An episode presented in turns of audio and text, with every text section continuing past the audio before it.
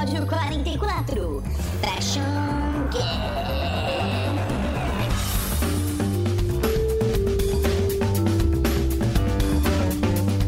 Olá, Olá, Geeks! Eu sou o Tato e moda é coisa de viado caralho, rapaz! Alô, aqui é Ricardo do Bazar Pop e eu queria pedir um minuto de silêncio para o Dead Pixel no monitor do MacBook da Barba. um minuto de silêncio, por favor. Oi, eu sou o Lula e eu não sei o que, que eu vou falar, então pode ser ah, ah, ah, blá, blá, blá, blá, ah, ah, ah. Qualquer coisa vale. Exatamente. Oi, eu sou a Bárbara do Bazar Pop e aqui em Fortaleza hoje a gente comeu a melhor, a melhor tilápia. tilápia? Eu odeio esse nome. Eu digo, quem comeu a tilápia não comeu Iracema. Fala aí, galera, estamos começando mais um We Are Geeks Podcast. Eu sou o professor Mauri, como diria um amigo meu que participou de um reality show qualquer aí num transporte coletivo, nós vamos dominar o mundo. Ai, ai, Mauri, só, te, só aproveitar um momento, vá merda. É isso aí, Geeks, nós estamos aqui hoje com uma equipe maravilhosa para discutirmos nada mais nada menos do que Fashion Geeks. Porque as pessoas têm uma visão errada da coisa, professor Mauri. Como assim? As pessoas imaginam que moda é só roupa. E moda não é só roupa. Existe todo um conceito por trás. Os geeks hoje estão na moda, mas os geeks influenciam a moda e a moda influencia os geeks. Isso é tudo muito confuso. É tudo muito confuso mesmo, eu percebi só pela sua fala.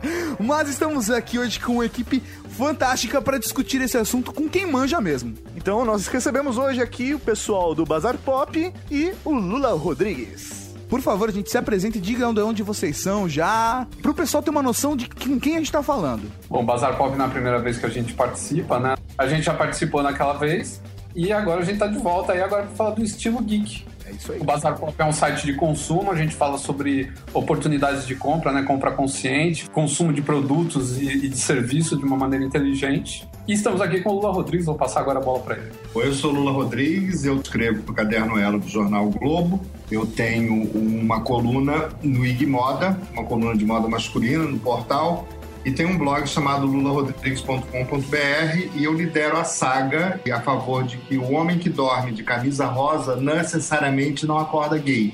Porque o homem que acorda gay, ele pode voltar a dormir de terno. Essa É, é isso aí. Lula, eu costumo dizer uma coisa. A única coisa que é necessária pra você ser gay é gostar de homem, né? É Gostar da pessoa do mesmo sexo. Exatamente, não. Até o momento não existe nada que contra isso, a tua até. E o problema não é dormir com a camisa rosa, o problema é dormir de calça jeans. Você acorda no mau humor desgraçado. É, isso aí. Ah, o problema é dormir de fio dental, é isso que você falou, Ricardo? Com esse silêncio constrangedor do Ricardo, nós vamos para onde, irmão? Recado. Recadinha!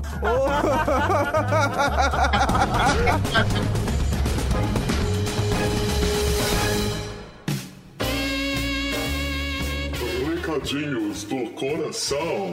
Coração não, caralho. Tá bom, recadinhos. É isso aí, mal. Estamos aqui para mais uma leitura de recadinhos do Year Games. Leitura de recadinhos. É porque tá tudo anotado nesse pequeno papel. pega ele, pega ele aí. Vou ler o recadinho. Primeiro recadinho, aliás, é o único recadinho. Nós lançamos ontem uma promoção fodástica. Como assim uma promoção fodástica, Tato? Nós lançamos uma promoção onde vamos dar pra galera dois Samsung Chats 335. Dois aparelhos pra galera com teclado QWERTY. E já tem aplicativo pra Twitter, já tem aplicativo pra Facebook e outras redes sociais. Se você quer entrar nesse mundo de mobilidade, acesso à internet, redes sociais através do seu celular, o Chat 335 vai te ajudar nisso e o Year Geeks vai te ajudar mais ainda sorteando dois. Exatamente, a Samsung mandou para nós dois Chat 335. Um era pra gente abrir e fazer nosso review, certo? Certo? E o segundo era pra gente sortear pra galera. E como a gente é mala, a gente falou, a gente não vai devolver o segundo e vai sortear o segundo também. Exatamente, é isso que a gente vai fazer, porra! Então, aquele chat 335 que vocês viram no unboxing é o chat 335 que nós vamos sortear e você vai levar ele pra casa. Então, vamos lá.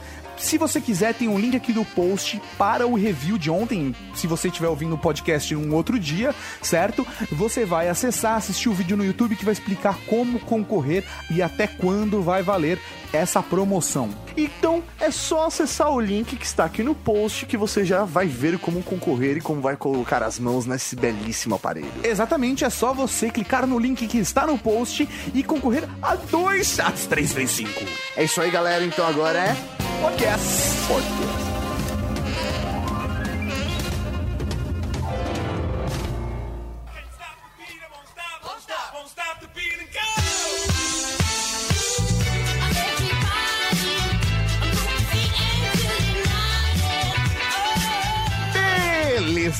Quer dizer, então, que os geeks estão na moda. Agora, o que, que isso significa, porra? Essa é a pergunta, já que eu não sei, eu trouxe convidados. Exatamente. e aí, convidados? Quer dizer que nós geeks estamos na moda? Total. Total. É, estar na moda atualmente significa é, fazer a indústria funcionar. Aham. Você, o geek está vendendo óculos, o geek está vendendo comportamento, o geek está vendendo um padrão que é estudado pela galera, que tem um apelido de Cool Hunter.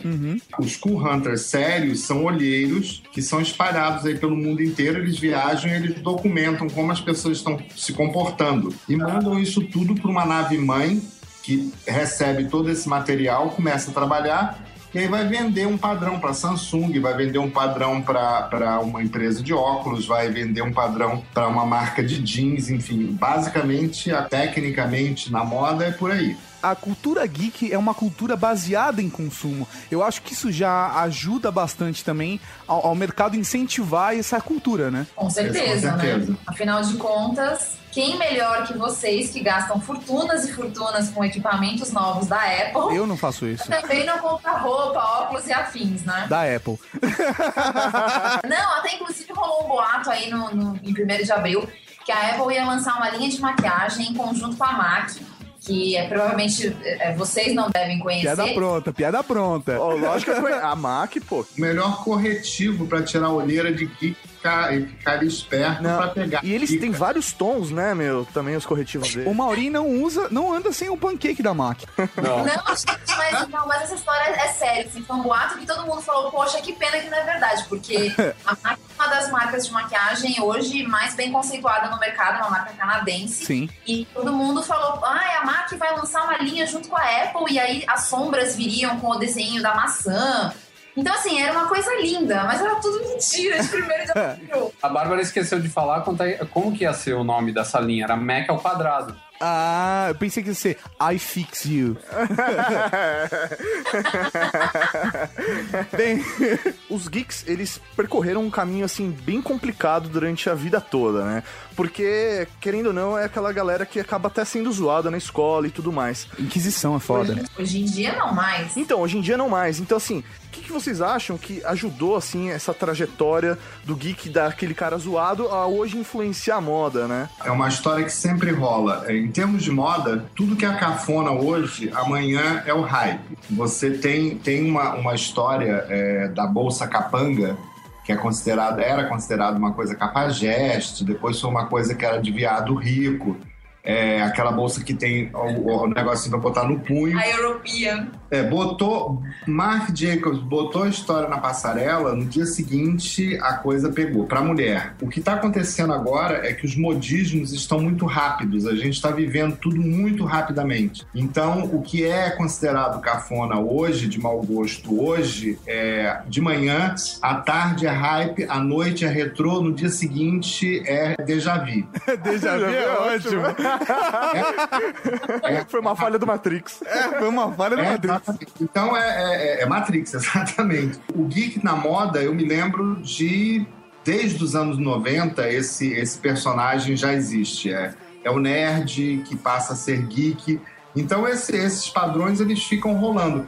A coisa está muito mais séria agora em termos de consumo, porque agora você tem como mapear tudo isso, né? Aham. Você tem como juntar todas essas informações. Existem birros, que são escritórios de estilo, que eles vivem de vender essas informações. O WGSN, por exemplo, é é um portal enorme que tem assinatura, custa 25 mil dólares por ano, eles não abrem exceção. E eles sofreram uma, uma- um, um baque agora porque tá mais fácil de você mapear. Isso também tem a ajuda do geek aí, que é o geek fashionista, que já saca toda Aham. essa coisa de tecnologia em termos de informação de moda. Sem querer, eu fiz uma intervenção dessa, eu nem estava pensando nesse sentido. Quando eu estudei as coleções de inverno do, inver- do nosso inverno aqui, eu peguei a coleção inverno anterior europeia, misturada com a coleção de verão. Eu, quando fui, me dei conta, no meu iPod tinha 13.500 fotos.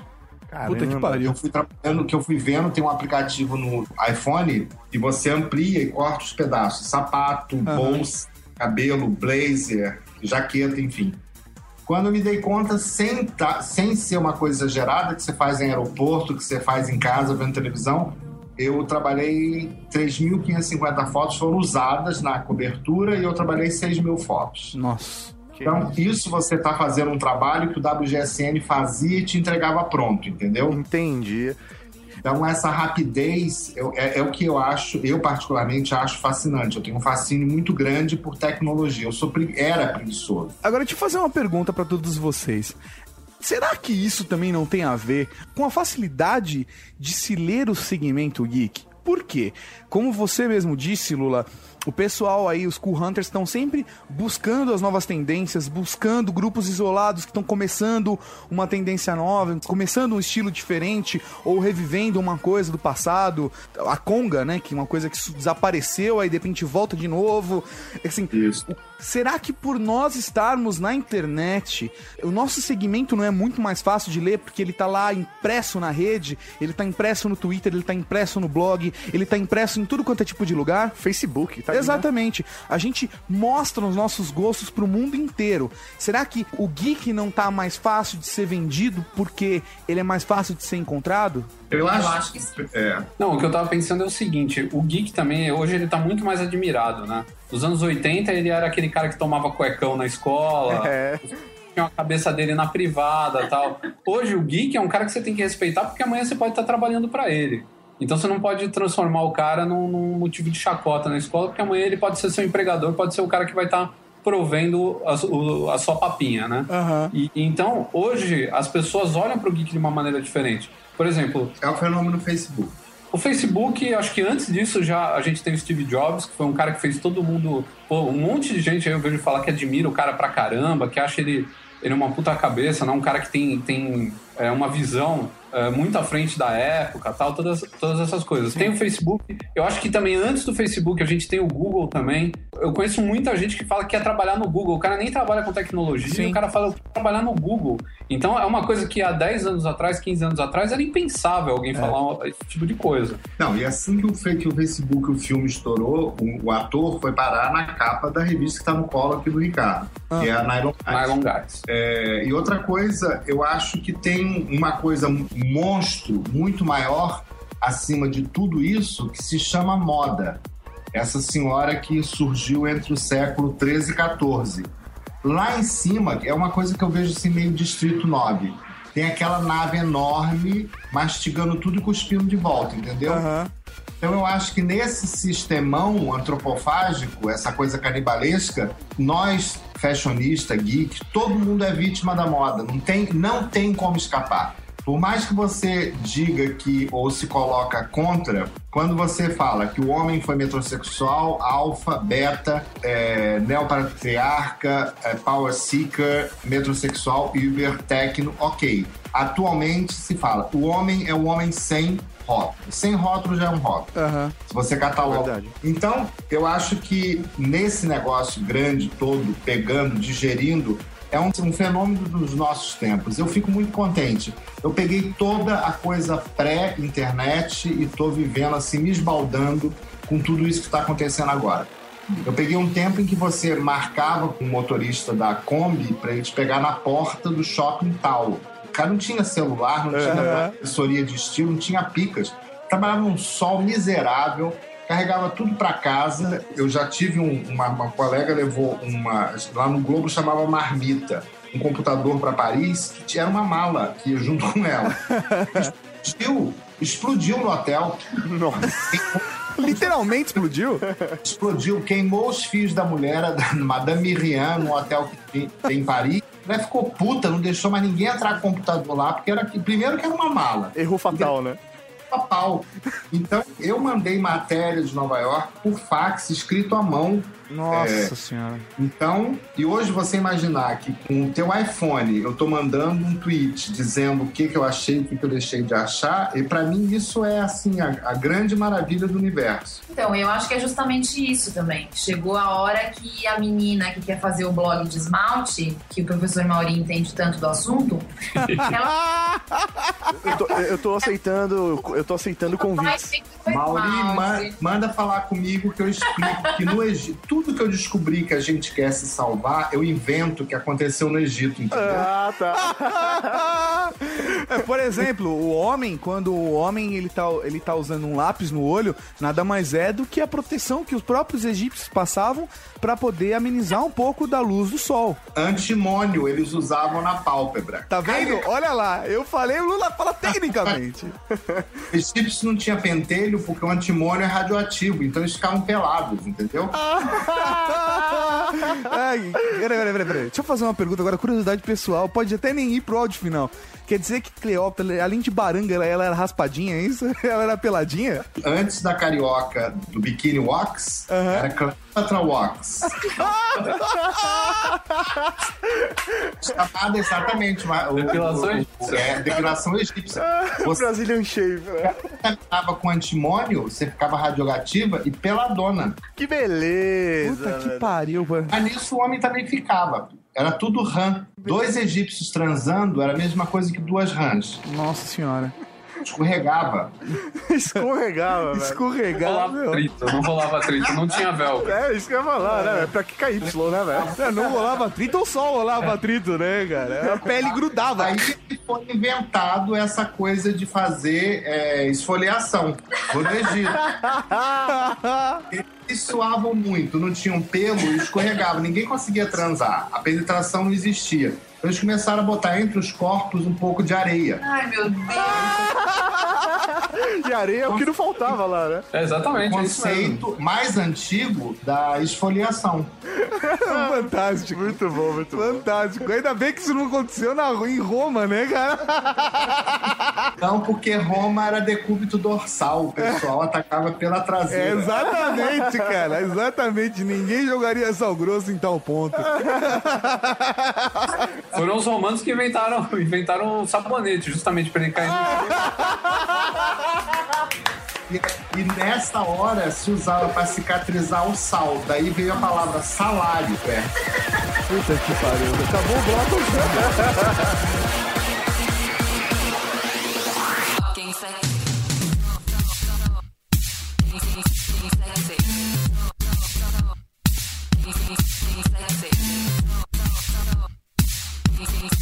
Outra coisa que tá colocando os geeks em alta, os, os geeks e os nerds, é toda essa febre que a gente tem de, de 15 anos pra cá também, com a chegada da internet, essa febre por tecnologia, mas aí não a tecnologia oferecida pela internet, a tecnologia oferecida pelos aparelhos que a gente usa para acessar a internet. Então, é celular, é, tablets, computadores, notebooks e toda essa parafernália que passou a fazer parte do dia a dia das pessoas. Então, isso que antes parecia uma coisa de maluco, né? Todo mundo que falava, ah, eu trabalho com computador, alguma coisa de computador. A pessoa pensava, pô, o cara é daqueles caras que fica enfiado dentro de casa, no escuro, programando que nem um louco, é, não dorme, usa um óculos fundo de garrafa, sabe? Essa, esse conceito de geek, que é do, do Vingança dos Nerds 1984. Mudou isso, né? Você, você vê, hoje em dia você vai num- numa Campus Party, tem também aquele nerd meio dork, né? Que o pessoal chama, que é aquele Aham. cara visitão e tal. Mas, cara, tem pessoal super antenado, com Tem gente bizarra em tudo quanto é canto, né, cara? Gente bizarra, cara, tem playboy bizarro, tem, pô, É. cara que gosta de, de rave bizarro. Exatamente, cara. Todas as tribos têm o seu bizarrinho lá. Mas tem, tem o, o cara de, de ponta, o cara que entende de moda, o cara que entende de, de tendência, que entende de tecnologia. E esse cara, meu, é um cara top. E eu vi isso lá na Campus Party, eu vi isso em vários lugares onde o pessoal se encontra, da- da- os geeks e os nerds se encontram. Tem o cara malucão e tem o cara que é, pô, é respeitável, cara. Posso fazer uma, uma análise aqui? Talvez. Eu acredito que o Lula vai ficar orgulhoso do meu pensamento. Eu tava pensando aqui numa coisa também. Será que pelo fato de que esses objetos tecnológicos que hoje em dia estão se popularizando, essa popularização, será que ela não vem também do fato de esses objetos de desejo serem uma maneira de, das pessoas se imporem na sociedade? Assim como a, a pele era há trocentos milhões de milhares de anos atrás, entendeu? Hoje, o melhor celular, quando o cara tá no ponto de ônibus com o celular do cacete, Mas- além da possibilidade de ele ser roubado. O iPad é o grande exemplo exatamente disso que você está falando. Aham. Eu fiz dois workshops para consultores de imagem. Uma das coisas que ficou estabelecida no segundo workshop é que, junto com você saber sobre isso, saber sobre aquilo, ter um cartão apresentável, você saber se apresentar, você ter um iPad para você Aham. exibir para o cliente que você tem um iPad. Eu vi no São Paulo Fashion Week pouca gente com iPad. Surgiu o mito de que a Elos ia dar um iPad de presente. Já foi criado um, um burburinho e a, a Elos ganhou com isso, seja lá quem for quem é criado. Aham. Mas pessoas exponenciais totalmente alheias e preguiçosas à internet. Uma grande amiga minha, que é uma editora de moda, uma das que eu mais respeito, ela sempre cagou. Ah, eu tenho saco para isso. Ela tem iPad. Aham. É, é o fascínio, realmente. É o fascínio junto com a facilidade. Enfim, ela tem acesso a muita coisa, então ela não se deixa é, seduzir por coisas tão fáceis. Mas eu acho que essa é a genialidade. Eu acho que é o grande desafio é, eu escrever para homem, é começar a entender o homem e explicar para esse cara que a moda, na realidade, é a partir do momento que no paraíso comeram a maçã, surgiu a, a folha de uva. A folha de parreira já é o primeiro sinônimo de moda. Você que tinha que lavar uma, trocava, botava uma bananeira, se engordasse, trocava pra uma. Ainda mais. É, Eu, por exemplo, eu, eu no paraíso, eu usaria uma folha de bananeira, porque eu sou gordo. Então. Eu, eu usaria porque sou pintudo mesmo. Ah. E tem um livro chamado Jocks and Nerds, que é um livro do começo dos anos 90, que cataloga exatamente essas duas, duas tribos. Era a tribo do- dos jocks, que eram os moleques que faziam ginástica, tem aquela coisa do corpão, parará, que acabou resultando na bicha Barbie, e era... Bicha Barbie. É, no Rio tinha esse, esse personagem que malhava, malhava, malhava, malhava, malhava pra se exibir. É, a coisa mais fácil de, de você entender a moda masculina é você estudar um pouco de história, de história dos costumes, que é fascinante, porque com o homem é tudo muito prático. A calça surgiu no século XIII. Se você tinha duas pernas, você usava calças, trousers. Se tinha uma perna só, não tinha problema. Ninguém ia achar que você era um cara Estranho. o que eu acho que você tá falando agora dessa coisa nerd e de influenciar e, e de venda e de tudo isso, com pouco tempo o iPad já, já referencia dois comportamentos. Um é o comportamento do homem, isso me foi contado por um amigo meu que é da Microsoft. Teve uma reunião de executivos e um cara depois à noite, ele, ele esse, esse meu amigo ele tem um site de bolsa para homem porque ele adora bolsa Aham. para homem. E tem bolsa para homem muito cara e tarará. E aí o cara ligou para ele à noite e falou assim: quem era aquele fulano que tava? Que bolsa era aquela? Eu vou para Nova York na semana que vem, eu quero comprar a bolsa mais foda do que a dele. Ali tava o jogo poder. Isso é um comportamento feminino. Aham. A mulher chega numa festa com uma bolsa incrível, as outras dizem assim: quem é essa? Onde essa perua arranjou essa bolsa? É. Sem nenhuma viadagem, o comportamento do cara foi natural. Ele, fal- ele viu a bolsa daquele sujeito significa que ele tem ali dentro iPad, iPhone, celular, Blackberry, blá, blá, blá, e poder. Sim, sim. Ele queria ter mais. E com isso, o mercado abriu uma brecha. No São Paulo Fashion Week, o Oscar Metsavá fez a coleção da, da Osklin e tinha... Então virou uma coisa assim, você tem que ter... Na Nylon, aqui na frente do Ricardo, tem uma matéria de capa de tablet, não é isso? Várias páginas dentro da Nylon tem editoriais de, de roupas, né? Então, por exemplo, tem nove, nove modelos de calça jeans, bacana, nove modelos de, de jaquetas, nove modelos de camisas polo.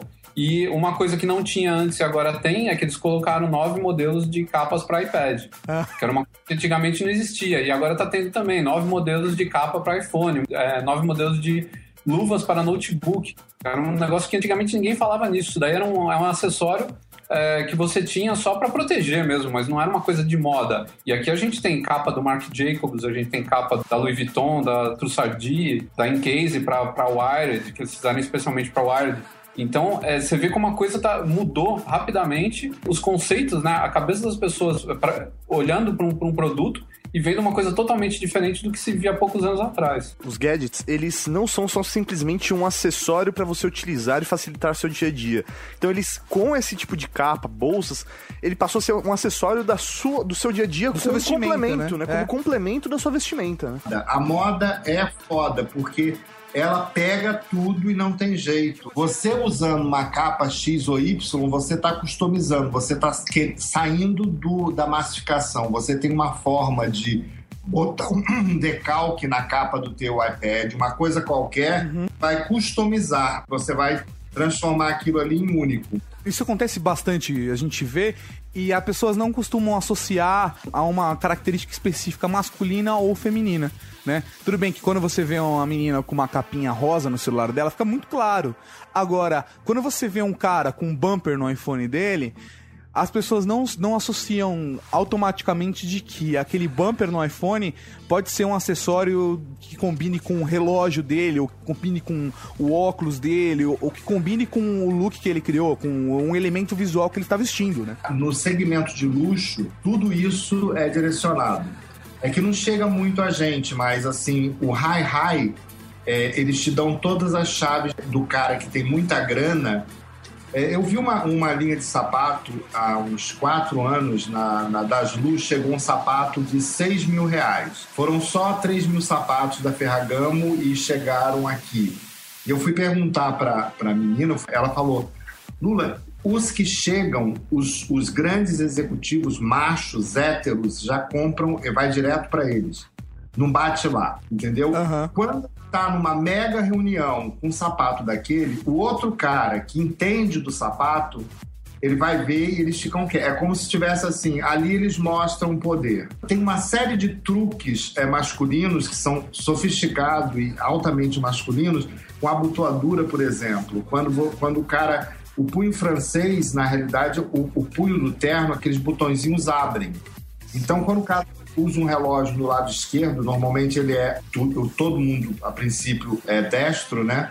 Então, o botãozinho do terno do lado esquerdo, o último botão da ponta aqui, fica sempre aberto. Significa que ele usa um relógio e que fica com mais movimento no, na- no punho da camisa. Aham. Só que o Agnelli, que era milionário, o cara da Fiat, ele, para ficar mais prático, ele botava o relógio por cima da manga da camisa. Esse, esse jogo de imagem, etc e tal, o tempo inteiro ele povoa o imaginário masculino. Sim. É que o que acontece é que, a partir do momento que se estabeleceu que o homem que se cuida e que presta atenção nos detalhes é viado, isso houve um bloqueio. Mas isso é uma, um- uma situação é, político e social e econômica. Isso aconteceu no século XIX. Se você imaginar que Luís XIV nunca pensou na possibilidade de limpar a própria bunda, honra limpar. sério, papo sério. E era um homem macho, né? Pode não, Hã? pode não parecer no quadro, mas ele era um homem macho. Se, se você quiser ver alguém limpando a bunda de Luís XIV, assiste um filme chamado Vatel. O filme começa com o rei de frente conversando, a câmera roda, tem um cara levantando a bunda, limpando a bunda dele. Que beleza, né? Mas isso daí no século XVII. No século XIX, se você andasse muito colorido, aí o negócio, o bicho pegava, entendeu? Esses padrões é sempre de conflitantes, inclusive, eles geram assunto. Eu enxergo a mesma coisa, Lula, dentro do nosso segmento. Porque da mesma maneira com que o grande empresário, o milionário, ricaço pra caramba, eles conseguem reconhecer o poder de cada um através da botoadura ou através das linguagens, tipo, de saber abotoar um botão ou O deixar o botão gravata. aberto ou o nó da gravata, saber usar uma gravata slim ou não usar tal. Da mesma maneira, dentro do universo geek, o poder dele também vem pelo computador que ele tem, quanto ele gastou no celular dele, ou quanto ele sabe personalizar do celular dele, ou quanto ele sabe usar os aplicativos que ele tem, as funções que ele faz, sabe? Eu acredito que essa também é uma maneira, dentro do universo geek, de se impor. É lógico que muita dessa imposição é inconsciente, mas eu também consigo enxergar isso refletindo, essa característica humana refletindo dentro do universo. É, perfeitamente. Tanto que agora essa coisa de consultoria de imagem, depois do blog, blog explodiu. Aí veio a explosão do blog de moda masculina. É, em cada esquina tem um poste, o cachorro mijando e cinco blogs de moda masculina. Isso, tecnologia, então, né? Puta, tecnologia, então, fudeu, né, cara? E de esmalte, e de esmalte. Não, blog de esmalte é ótimo. né? Assim como eu vejo lá na Teodoro Sampaio a galera que tá vendo guitarra e tal, o cara que tem uma mega guitarra, ele se sobressai. Então ele vai. vai é, é- isso daí, em termos de homem, com a, a licença poética aqui pra Bárbara, é medir pau. Exatamente. Quem tem o pau maior. É. Tem, Ah, tem, meu Deus. tem uma cena do, do Psicopata Americano, um filme, que eles começam a mostrar cartão. Nessa cena em que eles mostram cartão, cada um mostra o seu cartão, o cartão tinha mais poder não pelo que estava escrito ali, presidente ou CEO ou vice-presidente, sim pelo design. Por ser, você tinha que ter, reservar mesa nos restaurantes XYZ, então se você tinha lá, você tinha mais poder. Como, como recentemente também alguém me comentou num desses, simpósios aí de comportamento, alguém me falou que houve uma reunião de executivos e todos eles, mega machos, estavam um olhando, pegando a gravata do outro, virando o contrário para ver a marca. Que susto. Eu tomei um susto foda. Tava um pegando, e vi- vai virando e pegando. Eu, meu Deus, meu Deus. Lá em casa é conhecido como orgia. É. Tem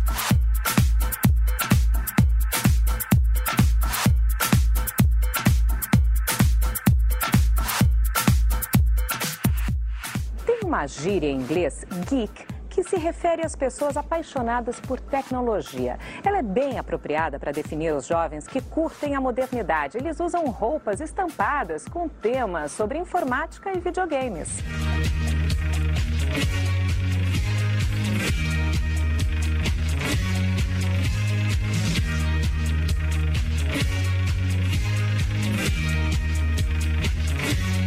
Barbara Streisand. O exemplo que o Tato usou eu achei bem coerente. Quem foi na, na Campus Party viu a galera lá do mod, como é, você vê que tem uma comparação entre os computadores que ficam em cima da bancada, né, cara? Quem faz o maior, o mais colorido, o com mais luz acesa, o que levou mais tempo para ser feito, né? Mais maior, caro. mais caro. Pô, é tipo também o, o tuning, né? É isso aí. Exatamente. Tuning é uma medição, é uma medição de pau dos infernos. Cara, Sim. eu- e o molding não deixa de ser um tuning geek, né? É, mas Sim, assim, Não que tuning não seja uma coisa geek, porque de certa forma também, é. E querendo ou não, assim, o cara, o computador é uma CPU, ele fica dentro de casa aquilo, ele não sai É. na rua, ele não sai pra mostrar pros outros. Então ele precisa ir pra um evento pra mostrar o quanto a pica dele é grande. Exatamente. Mas a gente vai apanhar foda dos nossos ouvintes. Cara, se você tá ouvindo o podcast, faz molding. ca- Assim, faz uma análise, uma terapia. A gente tá tentando. a gente tá, na verdade, fazendo uma análise antropológica. Sim, né? Não é uma análise exatamente sua, tá? Não leve na pessoal. E, e, né, e, por favor, você não vai pegar na gravata alheia e ficar olhando lá de dentro da gravata dos outros. Pelo amor de Deus, não faça isso, pode dar confusão. Ô Maurício, você acha que o pessoal do podcast vai começar a medir o tamanho do microfone daqui a um tempo? Ah, certeza. não, mas acho que, meu, deve rolar, né? O Pô, cabo, cabo, Eu tenho- microfone. Porque a gente sabe que um bom microfone faz a diferença, mas se o cara tiver um péssimo cabo, não funciona. Mas sinceramente, eu acho que até isso que o, que o Ricardo comentou é engraçado. É, é engraçado isso, porque é, é tanta coisa pra explicar o porquê do, do homem querer ter a bolsa bacana, por que, que ele quer ter a capa do iPad legal, por que, que ele quer ter uma gravata legal, um sapato legal, o negócio também de se reconhecer, ter os seus códigos. Isso é uma coisa que a mulher sempre fez e sempre foi criticada pelo homem. Porque isso é um absurdo. Como é que você vai gastar 20 mil reais numa bolsa da Louis Vuitton? Como é que você vai gastar mil reais num sapato? E o homem sempre criticou a mulher, mas a gente tá vendo aqui pelo que vocês estão comentando que no final das contas é a mesma coisa, só que é velado. É, mas eu acho que é um movimento. E olha que a bolsa Louis Vuitton ela já era multitarefa antes do iPad, hein, velho? Cara, que comentário homossexual, Maurício. Mas vamos, só complementando, Nossa. Bárbara. Eu, eu, não, eu não tiro. sua- Claro que vocês, mas enfim, eu concordo. Mas eu não tiro a sua razão, sabe? O homem já tem essa parada de se impor. Eu acho que é uma coisa assim, da humanidade, não é do, do homem. é, mulher, ou é o homem com H maiúsculo, sabe? Ou, Não, é, a humanidade. Só o ser É, humano, era, ponto. era assim, o cara que hoje tem um iPad mais hype era o cara que chegava com a maior caça na aldeia. Isso, isso, O exatamente. cara que tinha o maior bar, que tinha mais poder. Era o feiticeiro num congresso de feiticeiros, do- de, de curandeiros primitivos. Era o que chegava com a coisa mais fodona. Eu acho que isso é inerente ao ser humano. É, Essa história da- do, do homem consumir e parará, ele sempre escondeu isso, porque o homem sempre foi o provedor. Sim. Ele chegava em casa e dizia, ok, ó. Então isso sempre o cara provedor, ele dava grana lá pra, pra mulher comprar feijão e no meio do feijão ela comprava dois esmaltes. Entendeu? Então ele podia chegar em casa com um carro novo, com um relógio novo, com não sei o que lá, tudo novo. O que, o que aconteceu é que a gente ficou na mão quando, nos anos 90 do século passado, a mulher chegou na corporation e o cara tinha que ser empregado dela. É, isso foi um Ela- conflito. a gente ficou ali. Os anos 90, em termos de comportamento masculino, foram uma década do homem ficar muito perdido na- na- nas corporations, etc e tal. Aí os valores mudam, porque o cara começa na boa a levar a criança para o colégio. No fim das contas, ainda é muito angustiante para o cara é, mudar o papel. Ela é a provedora. E a gente não pode escapar disso. Você pode estar namorando uma, uma, uma gata que é uma mega executiva e que ela, não, paga o jantar, imagina, a gente vai agora para férias não sei aonde e eu vou cumprir as passagens. É difícil esse rito de passagem de você ter vários séculos com isso anteriormente diferente e agora mudar. Eu não Então- acho, não. Eu aceito, tá? Se alguém aí tiver uma gata super milionária, que seja executiva, eu tô aceitando, tá? A, a primeira dama, por exemplo, se ela chegar pra mim e falar, amor, nós vamos pra Miami amanhã fazer compras, eu vou falar, numa boa, sabe? Se ela falar, vamos pra Nova York, eu vou falar, vou ligar pra um amigo meu que tem umas dicas fantásticas de uns brechós Não, lá. E vou aproveitar na Apple, vou passar na Apple Store, sabe? Assim, vai ser isso, vai ser isso que eu, eu não tô numa boa. Eu conheço todas as lojas, ela pode me levar, nós três, eu, o Ricardo e a Bárbara. Entendeu? No meu blog eu nunca vou meter o pau nela, vou dizer que ela, quer dizer, o pau que nela quem vai meter é você, né? É, refaz a frase. Barbara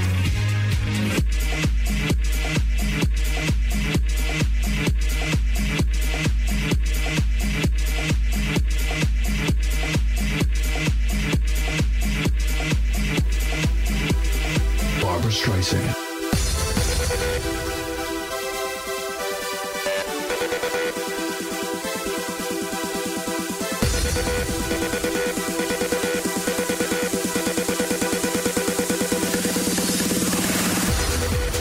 A gente falou bastante agora de como os geeks influenciam a moda, de como o nosso universo, o universo que nós, que nossos ouvintes vivem, está influenciando o mercado. Seria legal a gente fazer a análise contrária.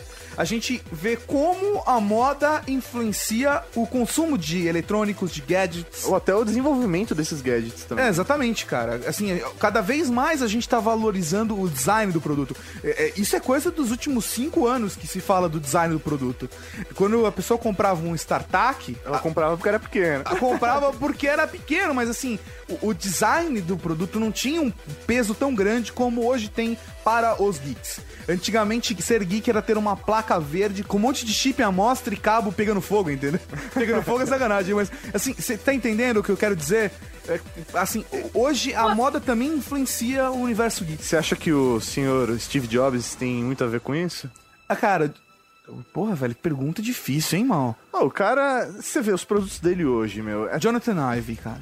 Jonathan Ive é um designer fantástico e ele trabalha na Apple. E eu acredito que o design da Apple influenciou sim o mercado de eletrônicos, principalmente mobile. Não, até o final dos anos 90, ninguém pensava em fazer um computador bonito. O Sim. computador é um bloco cor de gelo, ou cor de ovo, casca de ovo. Ficava cada vez mais sujo com o passar do tempo. É, e não tinha beleza, não tinha design, não tinha ergonomia, não tinha nada. Era aquela Mas coisa e aquela- Mas e tosca. aquela história de que o StarTAC foi projetado baseado no telefone da Star Trek? Do- no Sei tri-. Não, no comu- comunicador do Star Trek. Não, foi, foi uma tentativa. Foi uma coisa. Foi uma coisa geek. Mas eu acho que no- a ideia não era nem, nem pensando no- na ligação entre moda, mas sim, acho que a influência do cara que tava lá fazendo o design. Ele falou, É, "Porra, o, o cara que tava comprando, né? O StarTAC. Na verdade, nos anos 90, existia uma corrida entre as fa- fabricantes de celular que era quem vai fazer o menor celular. E a briga ficava entre a Nokia e a Motorola. Que viviam diminuindo, diminuindo, diminuindo, até que a Motorola foi lá e lançou o StarTAC. Que era uma porcaria, a bateria uma, não durava. não durava nada, era uma porcaria. Tinha que carregar três baterias dessas com você. E a antena machucava a barriga. A só, a só a tela porcaria. quebrar. Foi do modelo posterior que eu tive. Era uma porcaria, mas é, ele cabia no bolso. Os outros nem isso acontecia. né? Assim, as pessoas estão imaginando, ah, tipo, a briga Nokia e Motorola na época do V3. Não, não, não, não, não. Não. A gente tá falando do- dos, dos tijolofones, da época dos tijolofones, sabe? De você comprar um NEC, sabe? no começo do começo, comprar uma linha. Sabe? Com um NEC, um aparelho que tinha o tamanho do seu netbook, era um celular. É isso que a gente tá falando. O, o celular era mais ou menos do tamanho de um apagador de lousa de escola secundária. Eu acho que um pouco maior. Aí a Motorola foi lá e lançou aquele Ultra Ataque que tinha uma tampa de privada que abria, lembra? Sim, era tampa de privada, mano. É a melhor Não, definição. Isso daí, cara, por quê? Porque os caras não tinham noção de design, cara. Os caras queriam inovar, inventavam uma besteira qualquer e colocaram aquela porcaria com aquela tampa de privada É, abrindo. eles Parece... fizeram um flip redondo, só isso que mudou. É, eles, acho que eles falaram, nossos usuários só falam merda mesmo, então vamos colocar uma tampa de privada no nosso celular. Tem um aspecto aí do design, por exemplo, nos últimos 10 anos, a partir dos, dos anos 2000, o design é um mantra sagrado quando você fala em moda. Sim. O que os gringos cobram do brasileiro para cruzar a muralha de banana é o design. O Oscar Metzavar com a Osklen, ele tem acesso, ele tem loja, é, vários, enfim, tem uma loja, duas lojas em, em Milão, tem em Roma, tem o Caralho a quatro, porque ele trabalha. O design, na realidade, é uma imposição de mercado, porque tudo foi passado ali. Tudo, tudo, tudo. Você imagina, bermuda. Quantas vezes se desenhou uma bermuda? Bermuda nos 50, 60, 70, todas as décadas, todas as silhuetas, incansavelmente foram passadas ali. Não existe mais nada o que fazer com uma calça, com uma cueca, com uma camiseta, com uma camisa, com uma capa, com um terno, com uma, um trench coat. Nada, nada, nada. Então, quando começa a se pensar na, no traje, na roupa, como objeto de design, que aí você vê que o fundilho da calça tem dois ilhosos para entrar vento no seu saco, porque ergonomicamente o saco vai respirar. Sim, sim, é necessário. Nada melhor É. que um ventinho no saco. É, areja, areja. É, é, faz bem. Essa coisa que eu falo sempre lá do Distrito 9, aquele, aquela mega na- nave mãe, ela sempre está do lado do, do- do seu tempo histórico e ela é um arauto desse tempo histórico. Então, indiscutivelmente, você não tem como escapar. É na tecnologia, sobretudo porque a gente está vivendo um tempo altamente tecnológico. Você bota um celular na frente de outro celular, você pega o passarinho do cara que trouxe a gente de carro do aeroporto, né? Que é um canário que canta. E as crianças estão sabendo fazer isso. É, é- Tipo, agora eu acho que vocês boiaram total no que o Dula falou, porque só a gente viu. é, Assim, eu sou mestre em, em coisa cifrada. Ele, ele Tem que passou. mandar por e-mail um código. é, É, eu, eu visualizei a figura literal. É, um, um passarinho, dois celulares espremendo um canário, né? Aham. O bichinho- não, o, o Era o motorista. toque do celular. Era o toque do celular do motorista, era um canário cantando. Sim. Então, eu perguntei pra ele. E o motorista, o motorista, é, eu falei, você tem Bluetooth? Ele falou, tenho. Falei, passa pro meu? Ele falou, passo. Como você imaginar que algum tempo atrás o, o camarada que vai te pegar na rodoviária ou no, no aeroporto Sim. ou num lugar qualquer, ele vai saber o que é Bluetooth. É isso aí mesmo. eu acho que assim, a partir do momento também que é, as fabricantes viram que uma televisão X, porque tem uma linhazinha vermelha, vende mais do que a que tá básica, preta, ou o aparelho celular Y, que, tem, que é branco, vende mais do que o normal, que é prata, o que é preto, o que é, sei lá, de que cor. viu que certos produtos, por conta do design, por conta das cores, tiveram uma influência maior no, no público, uma influência de venda maior, aí eles também começaram a dar valor para esse tipo de produto. E aí o consumidor começou também a prestar mais atenção. Então, por exemplo, poxa, quando você vê hoje o taxista que, que sabe passar arquivo por Bluetooth, sabe? Tudo bem. Às vezes ele aprendeu com, com um cliente, às vezes ele é um geek, às vezes ele tá ouvindo o We Are Geeks. Um abraço aí, valeu por ter passado o toque pro Lula. E assim, às vezes foi o filho dele que ensinou pra ele, mas ele sentiu uma necessidade de consumir aquele produto, seja porque ele é roxinho, ou porque ele precisa do produto, ou porque, porque ele tá na rua o tempo inteiro, ele precisa de um celular. Quer dizer, o mercado exige de qualquer maneira que você tenha, eh, que você consuma esses produtos. Mas eu acho que até pensando nesse design, a pessoa que de repente ela não quer ter esse produto pela funcionalidade, ele vai se identificar com aquele produto simplesmente pelo design, pela cor, pela, por esse diferencial.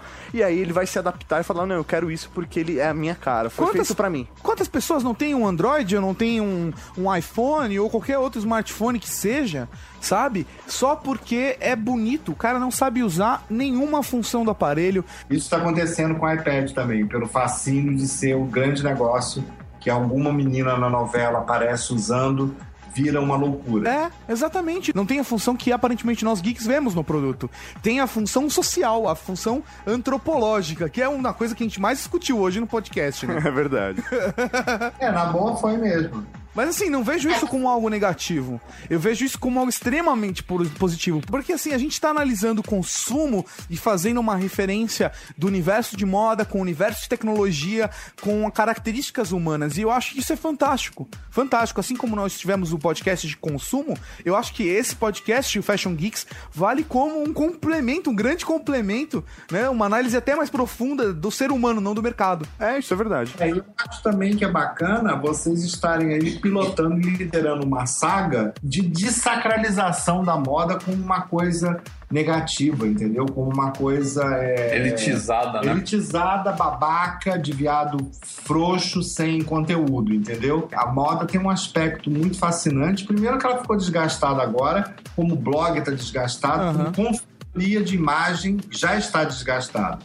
Algumas palavras estão totalmente desgastadas. Lifestyle é uma palavra que foi corroída em cinco anos. Aham. Eu estou usando agora mais estilo de vida do que para tentar explicar que É que é aquilo que você falou, né? Lança hoje, é hype hoje de manhã, à tarde já virou vintage, à noite já. retrô e no é, dia seguinte é, déjà déjà vu. vu. É. É, e, e essa coisa está sendo muito mais importante hoje você, é, em termos de moda, você pensar em lifestyle, porque você tem uma abrangência maior de venda. O que, que o cara compra, qual é o cartão de crédito dele, qual a marca do, do, do celular dele, qual o carro, qual o hotel que ele fica, onde ele vai.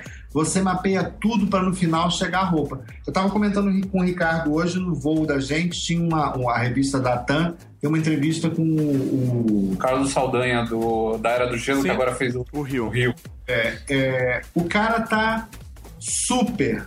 Ah, e básico e fashion já mudou. O básico agora é chamado de casual. O cara tava lá na dele, ele podia estar com um sapato de 3 mil dólares. etc. Ele tava lá com uma Desert Boot tranquila, um jeans e uma camisa, uma camisa verde. Na É, dele, né? Então, ali o poder dele, a- a- a- o statement que ele passa é por ele ser um cara que fez a Era do Gelo. Aham. É um brasileiro. E para mim isso é uma grande vitória porque é a minha tribo. Meu primeiro emprego foi com gibi. Eu escrevia roteiro e fazia arte final da Rio Grande. Eu não nasci na moda. A moda para mim era uma consequência de eu querer entender como é que a coisa funcionava de dentro para fora. Eu fui fazer produção, pegar roupa, deixar cheque calção, sofrer, derreter sapato no, no asfalto, 45 graus, grudou um dockside na frente da, da Praça Nossa Senhora da Paz ali. O modelo continua andando, o sapato ficou grudado no asfalto. O sapato, puxei o sapato pra cima, a sola ficou no asfalto e eu vim com a parte de cima. Fui devolver o cara da Mr. Cat, que hoje eu conheço. Aham. Eu vou ter que pagar. Eu Falei, "Não, enfia no cu, não vou pagar.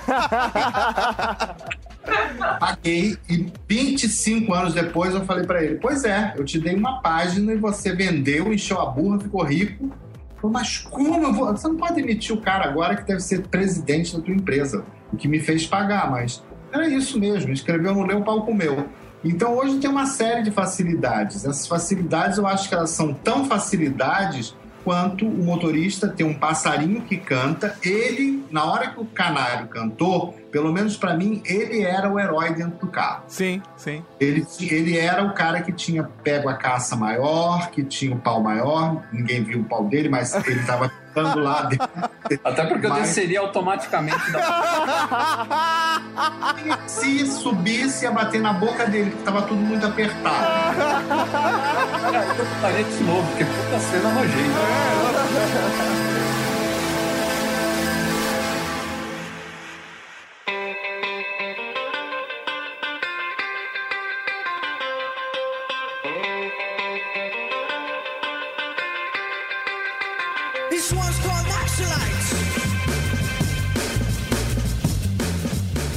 Ainda tem um preconceito muito grande com moda. Vira e mexe, a gente ouve o pessoal falar: ah, é esse negócio aí de moda, né? Que vocês fazem e tal, isso daí é uma futilidade, né? E aí você olha e fala: mas como assim é futilidade? Eu acho que se moda reflete o comportamento de uma sociedade em determinado momento, ela ajuda a contar a história o que está acontecendo. Eu acho que não dá pra você dizer que moda é futilidade. Eu acho que a moda pode virar futilidade a partir do momento que você vira um consumista desvarado, Sim, louco, sim. Comprando tudo que você Mas quer, o que você, você não vai quer. ser o consumista que vai comer muito chocolate. É, um Exatamente. Então, É, o Existe que- exagero em qualquer lugar. E, meu, faz mal realmente exagero. E você pode contar a história da humanidade através da moda. É, porque na verdade a moda ela é uma resposta do comportamento humano. Inclusive, Cultural. eu vou falar uma coisa pra vocês. Se você é um cara que tá ouvindo podcast e fala assim, porra, não gosto de moda e tal, você pode realmente não gostar da análise da moda. Mas gostar de moda de alguma forma ou de outra, você gosta. Se você falar assim, ah, eu não ligo pra moda, mas você tá usando um monte de farrapo, você gosta de usar calça rasgada, você gosta de usar Não, camiseta preta, como a, a Bárbara diz, podrinha, né? Assim, isso são cheias de referências e referências a centenas de coisas que já aconteceram antes, sabe? A, a grupos sociais que já existiram. Você vai numa faculdade de sociologia, como a que o Mauri fez. É o preconceito. Não, não, é preconceito, foda-se. Não, você vai numa faculdade de sociologia, por exemplo, que o Mauri fez, as pessoas aparentemente lá eram desprendidas da moda, não é, mal? Sim, sim, Só totalmente. que eles se vestiam com umas batas, umas calças, coisas que remetiam muito à década de 70. Sim, que já é um estilo, já é um estilo próprio, né? Se você não faz análise, o cara não gosta de moda. Só que se você conhece, você consegue fazer uma leitura de que ele está se vestindo fazendo referências a gostos pessoais ou a referências a um grupo especial. É isso aí. Lá na sociologia, tinha a pica maior, não é quem tinha o melhor gadget, é quem tomava mais banho, velho. E lá eu era rei. gente, essa é a clássica frase, aquela conversa do Diabo Veste Prada. Aquela frase, eu acho que ela, ela é a representação de tudo que é moda e das pessoas que dizem que não ligam pra moda. Quem assistiu aquele filme viu aquela hora que ela fala que ela olha pra, pra Miranda e fala qual a diferença entre esse azul e esse outro azul e esse cinto. E pra mim é tudo a mesma coisa. E aí a, a Miranda dá uma rabada nela, falando pra ela: olha, querida, você pode achar que isso daqui não tem diferença nenhuma e que isso não afeta você, mas esse blazer horroroso, esse suéter horroroso que você tá usando Vagabundo. hoje. Você comprou numa loja de departamento vagabunda que tá copiando o que a gente tá fazendo aqui na vanguarda, entendeu? Sim? Então, assim, mesmo pra quem não mais, liga. é mais cruel ainda. A loja de departamento vagabunda, ela tá botando lá porque foi determinado lá em cima, cinco anos anteriormente, É. do azul. Olha pro seu lado, ao seu redor. Vê se você não encontra alguma coisa da cor água. Aqua é o azul bique. O azul bique. O meu porquinho de guarda-moeda é dessa cor. É verdade. A coisa com a relação da moda, eu vou mais longe. Se você, ok, não tem tapinho, não tem podrinho, não tem nada. Saiu pelado é preso, não é? Sim. Quando você faz uma escolha, você tem três cuecas pretas.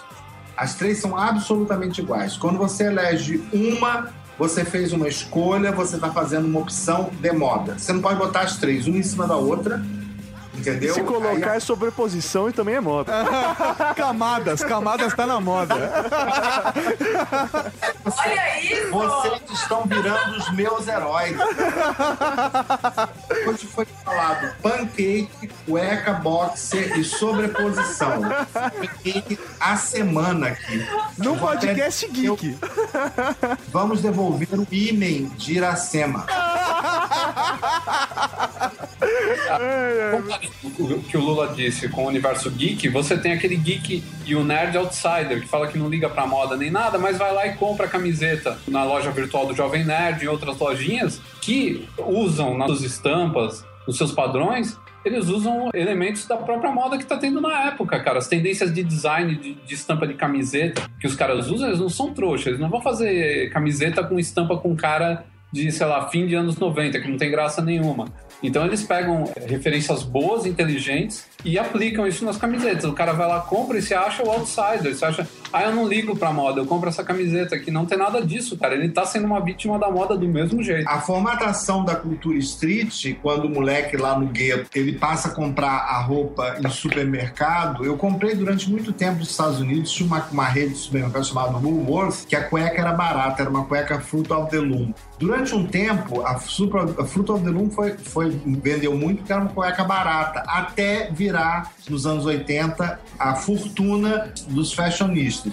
Então, comprar pacotinho de camiseta Fruit of the Loom para usar por baixo da coisa é uma moda. Essa, a galera que comprava no supermercado, ele começou a formatar essa história do streetwear e hoje o streetwear é chamado de high street. O que a Gucci faz, o que Dolce Gabbana faz é, é, é high street. O Dolce Gabbana tá passando rodo. É, o Justin Bieber, aquele menino andrógeno ou qualquer coisa. aquela é, coisa, aquela coisa. Aquela coisa que uma hora dessa deve estar às gargalhadas, assim, somewhere in Brazil, the geeks talking about, estão falando de mim. Eu tô aqui nadando na minha piscina do tio Patinha. Então eu acho que a mesma coisa que se coloca como preconceito com relação à moda é uma falta de esclarecimento, porque é, é- a moda em si é muito masculina. A roupa, o enfeite, ele começa como um privilégio de homem. E é muito legal quando você começa a falar, desperta a idade. Minha última grande conquista foi uma, uma palestra agora em Porto Alegre, que foi num shopping, e três mulheres, duas mulheres antes falando, mostraram a coleção feminina da Render, o glamour, as, peles, o cacete a quatro. Quando eu comecei a falar, tinha um casal mais ou menos entre 65 e 70 anos, sentadinho na, na, na, na, na plateia. No final vem os blogueiros, tira foto, aquela coisa toda, o casal quietinho. E aí a senhora falou: Olha, Lula, eu vim falar com você, foi muito bom você ter. Ele já estava me futucando no braço, dizendo: Vamos embora, coisa chata, mulher falando. Quando você começou a falar, ele ficou encantado e ele veio agradecer, porque eu contei a história da camisa polo, que normalmente uma filha pergunta para a mãe: Ah, que eu dou pro pai? Não, camisa polo, minha filha já tem a mesma coisa. E eu invento essas histórias e o cara ficou todo contente que ele se encaixou na história. Ele se viu lá, né? Ele se viu com a camisa Esse- polo verde que ganha todo ano. É, e aí são assim: tem uma camisa polo verde, Natal, aniversário, Dia dos Pais, Dia do Namorado, amigo oculto e o presente que sobrou dá. E nunca ninguém, a filha perguntou pro pai: Pô, pai, as cinco camisa polo eu posso trocar por um sapato legal? O pai vai dizer: Minha, minha filha, eu tenho 18 camisa polo, eu uso, eu odeio camisa polo. Aham. Ele ganha, mas ele sorri pelo amor da, da filha e foda-se, né? E, e a galera já ganhou que o Lula é carioca só pelo amigo oculto, né? É, exatamente. do senhor, ele ficou amarradão e aí e- começa a cai a defesa. Aí ele sente confiança e ele, ela falou: Eu vou te contar um segredo. Ele adora meus perfumes e ele usa meus perfumes. Olha É, Então, é Melhor o perfume do que lingerie. melhor perfume que lingerie. Só tem da puta.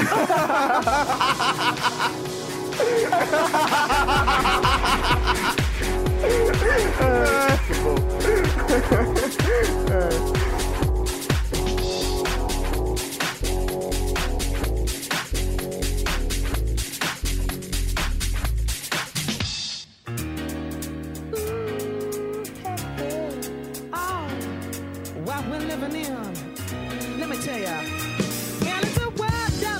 Cara, a gente fez uma análise bem completa, né, cara, do universo geek e da moda como um influencia o outro.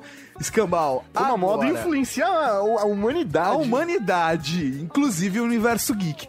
Agora, a pergunta que eu tenho para nossos queridos amigos é: quais são as próximas tendências para o mundo geek? Pra gente continuar, ó, descolado. Você quer saber uma tendência da moda geek? O óculos quadrado super-homem, que já vem há três anos, ele vem como uma grande referência de óculos de grau. Tom Ford, que é uma figura totalmente contraditória, Aham. vende, vende, vende. O óculos dele agora, que tá bombando depois do lance do filme, tá tudo interliga- interligado, é, despertou assim a fúria dos titãs. Então, esse óculos é uma referência de e que todas as marcas de óculos Aconteceu isso com, com o Aviator, que é um óculos que surgiu na Segunda Guerra Mundial. Ele tinha uma, uma, uma, uma função daquela, daquela gota, era para ele tampar bem o olho, com reflexo, tudo isso. Sim. Virou uma referência, nos anos 70 explodiu e continua até hoje. É uma referência forte. Então todas as marcas têm. Que eu acho animal esse aviador. Ray-Ban, né, velho? E ninguém lembra mais do discurso todo cobra, o, né? o politicamente correto da Bausch Lomb quando fez o, o Aviator, não importa mais. Esse negócio do fator U, UVH, U não sei o quê, não rola mais. O que rola é o estilo. E o camelô vende feito água. Então agora os próximos óculos que eu acredito que vão pro camelô brevemente, hoje no restaurante que a gente estava comendo com a minha cara de Papai Noel, um camelô veio me vender Rolex. É, tinha O camelô- vários. Outra coisa surpreendente é o camelô de Fortaleza sabe o que é um Rolex. Ele tá se adaptando ao mercado dele, né? O mercado dele. Então ele já sabe que ele decorou uma palavra que Que, que É, dá dinheiro. dá dinheiro. E é a coisa com óculos. O óculos quadrado, preto, óculos de nerd, óculos de geek, ele tá. Ele é uma, uma aposta. E diz, o que a gente chama de tendência em moda é quando algum estilista algum, ou algum grupo decide que determinada coisa tem que pegar, ela massifica. Essa é a história da, da- do Diabo Veste Prada, traduzida de uma forma até bíblica, que é o seguinte: a gente comanda o espetáculo. E na- nesse filme tão badalado aí, o, o September Issue, com a Anna Wintour, Sim. ela leva uma mijada do, do grande dono de uma rede de lojas de departamento que fala para ela: o negócio é o seguinte, ó, vocês têm que dizer para esse povo que faz a moda, que faz a roupa, para entregar. Se não entrega, eu não vendo. E se não vender, não rola. Entendeu? Se não vender, não rola. Por isso que tá essa história high-low. Você compra um, um casaco de pele, de lince, que é muito caro. Na Renner, o cas- os casacos de pele dele, de pele feita na China, eu fiquei besta de ver a qualidade e o, o visual. E eu pude tocar e ver que não é um negócio é, chinfrim, que tem qualidade, entendeu? Eu acho que isso é muito um fenômeno dos nossos tempos. A gente não tem mais nada para passar limpo, então é um período de reciclar.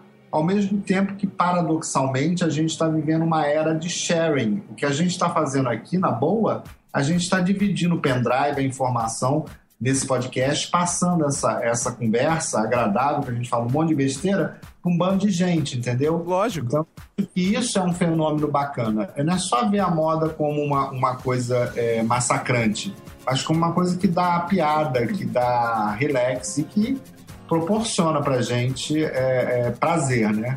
E eu acho que é a frase máxima que você mesmo falou aí. A gente quer mais é ser feliz, né? É, O Ricardo ele colocou aí sobre, por exemplo, a loja do Jovem Nerd que vende camiseta. Eu acho que uma, uma, uma situação que aconteceu muito, que o Geek acho que acabou se soltando muito, foi porque ele não encontrava aí, de repente, uma determinada roupa que lhe agradava numa loja comum. E aí começaram a surgir essas lojas virtuais de roupas alternativas, Sim, né? sim. Essa moda alternativa. Então, assim, eu queria saber como que vocês enxergam essa moda alternativa que de repente foge, não sei se foge dessa tendência, dessa cúpula aí da moda geral. Eu acho que a tendência dessas lojas de, de produtos para geeks, eu acho que é cada vez maior. É, isso daí é muito bacana porque está dando muito emprego para novos talentos. Caras que antes não tinham lugar no mercado estão aparecendo aí, são, são designers de camiseta, de estampas, é, até estilistas que são caras totalmente é, fora desse circuito fashion que a gente conhece, que estão criando roupas aí para uma nova galera que quer coisa diferente, quer ficar diferente mesmo do que a gente conhece por moda, mas dentro do conceito ma- mais normal, assim, do, do, do que a gente vê no dia a dia. Então, é, o, o Lula pode até tacar uma pedrada em mim agora, mas eu tenho que falar uma coisa. Esse conceito de geek que a gente vê o pessoal da moda comentando, vê nas revistas, aquelas fotos daquele garoto com o cabelo lambidinho para trás, com um óculos é, Tom Ford, isso é um conceito de moda. Esse, esse não é o conceito. O geek, na verdade, você, você- que nem a gente tava lá no, no- na Campus Party, 6.500 caras, você não vai encontrar um cara com aquele biotipo, aquela vestimenta, com aquele, aquele tipo de roupa. Lógico. Aquilo lá foi um conceito que os caras criaram em cima que se tem na história. Mais uma vez, a história tá presente aí, né?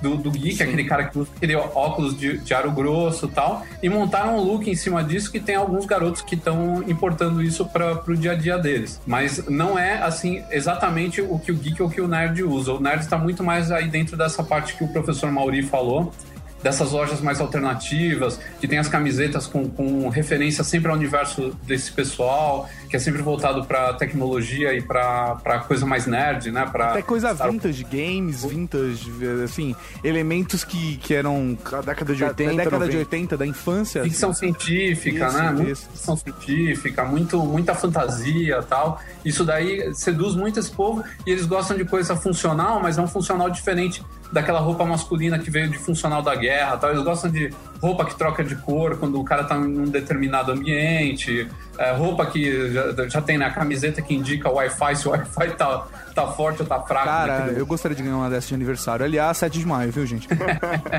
Tem aquelas camisetas também que te- tem som, né? Tem toda uma maluquice aí que os caras gostam e que isso daí tá crescendo pra caramba. Cada dia aparecem novas lojas com ideias novas. Você vê até decoração geek. É um negócio que tá pegando muito forte, que são objetos de decoração com total influência de, de coisa voltada para física, para tecnologia, para matemática, para ficção científica de novo, né? Então a gente tem todo esse universo aí que está correndo em paralelo com esse outro que o Lula estava falando, que é o da moda, é esse conceito de moda, uma coisa mais fashion mesmo, voltado para o pessoal que se liga mais numa coisa A moda precisa de, de formato, a moda precisa de padrão. Quando o cara cria uma coleção, para você entender como uma coleção é criada, o cara viaja, ele vai para a Suécia e vê neve. O que, que pode neve influenciar uma coleção? Aí ele viu que o cara passou andando na neve com uma bota X, ele junta aquela história toda e vai resultar num óculos. Sim. É, processo criativo de moda é necessário um padrão, é necessário um, uma, é como se fosse um ícone, é como se fosse assim um saco de pancadas, um, um boneco. Então, e isso que acontece é que toda frente de moda, a galera gay tá- sai na frente porque eles têm coragem. Eles são quem é que leva cor, corre na rua e apanha? Agora a bicha que naquele tempo dos, dos, dos como é que é o nome? Era Ploc, Ploc, no Rio, tinha um moleque que trabalhava numa, numa agência que eu trabalhava, o moleque corria todo dia no ônibus, arrancava uns trecos do cabelo dele, ele voltava, descia, comprava e enchia a cabeça de Xuxinha. Chegava Ai, roxo, um pedaço da orelha tirada. O que aconteceu? Apanhei, mas comprei mais 50 Xuxinhas. Então, água mole em pedra dura, tanto bate até que vira moda, entendeu? Ah, isso é ótimo, cara. O negócio do Dandy, que todo mundo tá falando, o Dandy contemporâneo, o New Dandy, não sei o quê, é um padrão completamente errado do Dandy original. O Dandy original não era gay, ele morreu de sífilis porque ele usava prostituta barata, ele era um jogador, que é o Brumel, ele era sustentado pelo rei, e o rei seria um pavão, uma bichona, que não É era tipo bicho. Dorian Gray. É, mas o rei adorava diamante, usava, usava é, tinha problema de engordar. Seria uma bicha gorda hoje. E usava é, cinta e tal. É, o, o cara usava roupa nos mais sóbrios. E o japonês é culpado de muita coisa. Nerd, geek, dandy. Primeiro acontece em Harajuku. Então, é, que é muito exagero. Quando faz muito exagerado, vira um personagem. A palavra que eu queria encontrar na moda é personagem. Então, esses personagens são necessários, eles se fazem necessários para você poder copiar ou começar a se ligar nisso e tirar o que você não gosta. É então, eu acho que essa coisa toda, é, quanto mais você se diz anti-moda, você vira moda. Então, aí é melhor ficar quieto, dizer assim, não nada contra. Eu não sou nada. Aí, na próxima convenção, você vai contar. Olha, tem 80 agora dos caras que não são nada. Então já é uma tribo. A- Até mesmo cosplay é, de certa forma, uma manifestação de moda, né? Sim. Você se Com- vestir Tá. como... Nato, eu descobri uma coisa que eu não sabia que existia, que é o tal do steampunk. Você não conhecia steampunk? A gente foi na- no ano passado na Casa de Criadores, a gente entrou no, no- no backstage, né? Porque o, no Casa de Criadores não é como o São Paulo Fashion Week. Os desfiles começam e são todos assim. Começa um, terminou, já vem o outro, um atrás do outro. Então você, quando você vai pro backstage, você vê todo mundo se arrumando, né? Todos os estilistas ao mesmo tempo. E aí quando a gente chegou no Arnaldo Ventura, ele é um cara que ele faz umas roupas assim, eu gosto muito dele. E ele não é tão famoso ainda, mas ele já é um cara de uma projeção razoável. E aí a gente tava vendo e conversando com ele, perguntando ah, quais foram as suas é, inspirações para essa coleção. E ele falou pra gente que a inspiração dele era no Mad Max. Puta E que pariu! Que da hora. Caralho! Então, e o, o Ricardo ainda virou pra mim e falou: Meu, não é. O cara tá, tá falando pra gente que a inspiração é no Mad Max. Não, Mad peraí, Max. peraí, peraí, você viajou. Ele falou que a inspiração dele era Troia. Troia, Quando ele isso, falou isso, eu Troia. senti vontade de Ah, contar. Mas é do- da, da, nevralgia, não tinha Troia nenhum ali. Então, e, meu, quando o desfile tinha começou, o desfile era totalmente steampunk. Aham. Totalmente. O cara fez uma puta coleção maravilhosa. Assim, daquelas assim, que pra, pra mim foi o desfile mais legal do, do evento. Então, assim, é, você, você dizer que, que essa coisa toda de ah, é, vamos, vamos trazer o nerd. Vamos... Esse negócio que você falou da- da- das lojas de nerd é o que aconteceu, é o que aconteceu há muitos anos na Galeria do Rock. Sim. Era o único lugar onde você, se você era metal, você conseguia comprar roupa que te agradasse. É verdade. E vocês têm conhecimento de causa, você e o Ricardo, porque vocês, sim, Eram quem punks, não velho. sabe, É. quem não sabe o passado escuro de É, vocês... eu, eu, eu peguei uma fase muito menos podre do que ele pegou, porque ele começou a ouvir rock muito antes de mim. Mas assim, eu ainda peguei a fase de que hoje a gente consegue comprar roupa com cara de rock em qualquer loja. É só você procurar. O, o Ricardo, ele começou a tomar banho faz uns 5 anos só. Que mancada! Então, mas eu, eu não conseguia comprar. No começo dos anos 90, tudo que eu conseguia era comprar uma calça jeans normal no shopping, em qualquer lugar, porque não tinha outro lugar pra você comprar nada de diferente. E aí, pra ficar uma coisa mais com cara do que eu gostava, eu comprava uma camiseta de banda na galeria. Podrinha. Era o que restava. Tipo, hoje não. Hoje você consegue fazer, pô, comprei um sapato na Zara, que tem uma cara rock and roll, comprei um não sei o quê. Então, hoje as coisas são diferentes, mas naquela época não era. Até porque hoje eu vejo muito mais, assim, pelo menos pra mim, é muito mais fácil de encontrar referência do que antigamente, sabe? Eu acho que antes caía muito mais pra um tradicional. Hoje, como muita coisa da nossa infância já virou, sabe? Mais tradicional, mais antiga, você consegue ver uma camiseta é, lisa, assim, com uma estampinha simples do Thundercats, sabe? Isso já cria todo um histórico, todo um elemento que, que constrói a, a necessidade do consumidor, do cara lá e comprar. Por exemplo, se eu passar na frente de uma loja e eu vejo que isso acontece hoje na Galeria do Rock, se você for na Galeria do Rock hoje, ela, de certa forma, perdeu um pouco da força do rock e hoje ela tá se alimentando do grupo dos geeks, dos nerds, dos freaks, dessa galera da internet. Que se você for parar pra pensar, as lojas de camisetas que antes vendiam Sepultura, Metallica, Iron Maiden, hoje eles vendem tipo Smile, Batman, Super-Homem, Lanterna Verde, Chapolin. É, não, eu concordo com você, mas, Mas- ao mesmo tempo, uma coisa que eu acho que eu acho muito legal na galeria é que as coisas não se perderam. É isso A gente. Exatamente. A gente foi lá faz umas duas semanas, meu, eu consegui comprar cinto de ribite por 30 reais de couro, entendeu?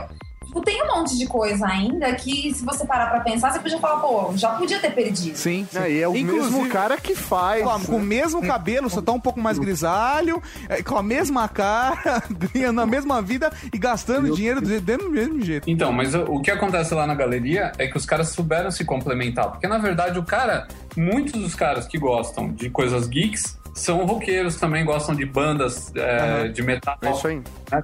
Tem o pessoal que gosta de Senhor dos Anéis e gosta daquelas bandas de metal melódico que as músicas têm 10 minutos e contam praticamente uma história épica inteira.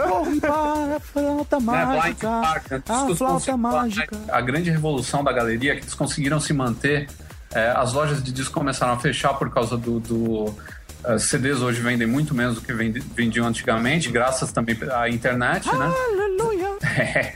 Ah, mas eles conseguiram, eles conseguiram suprir isso juntando a galera que tem interesses em comum. Então, por exemplo, tem um cara que gosta de rock e ele gosta de Senhor dos Anéis, então ele ouve Blind Guardian, mas ele também gosta de bonequinho, né, de action figure. Aham. Ele gosta de comprar é, memorabilia. Então eles juntaram tudo lá de uma maneira que eles atendem várias tribos, cara, que têm interesses em comum. Então tem o pessoal que é punk que gosta também de skate, tem o pessoal de rock que gosta também de quadrinho. E nisso daí eles criaram um shoppingzinho ali onde eles atendem toda essa galera aí que é, é meio, meio fora do, do, do- É roupa que você não vai encontrar no shopping pra vender. É isso aí. Vale comentar também pra galera que não é de São Paulo, que não tá entendendo, que nunca ouviu falar de Galeria do Rock, que é uma galeria que tem aqui no centro de São Paulo, perto da República, ali no centrão de São Paulo, onde são assim, três, quatro andares onde só rola, rolava coisa relacionada a rock.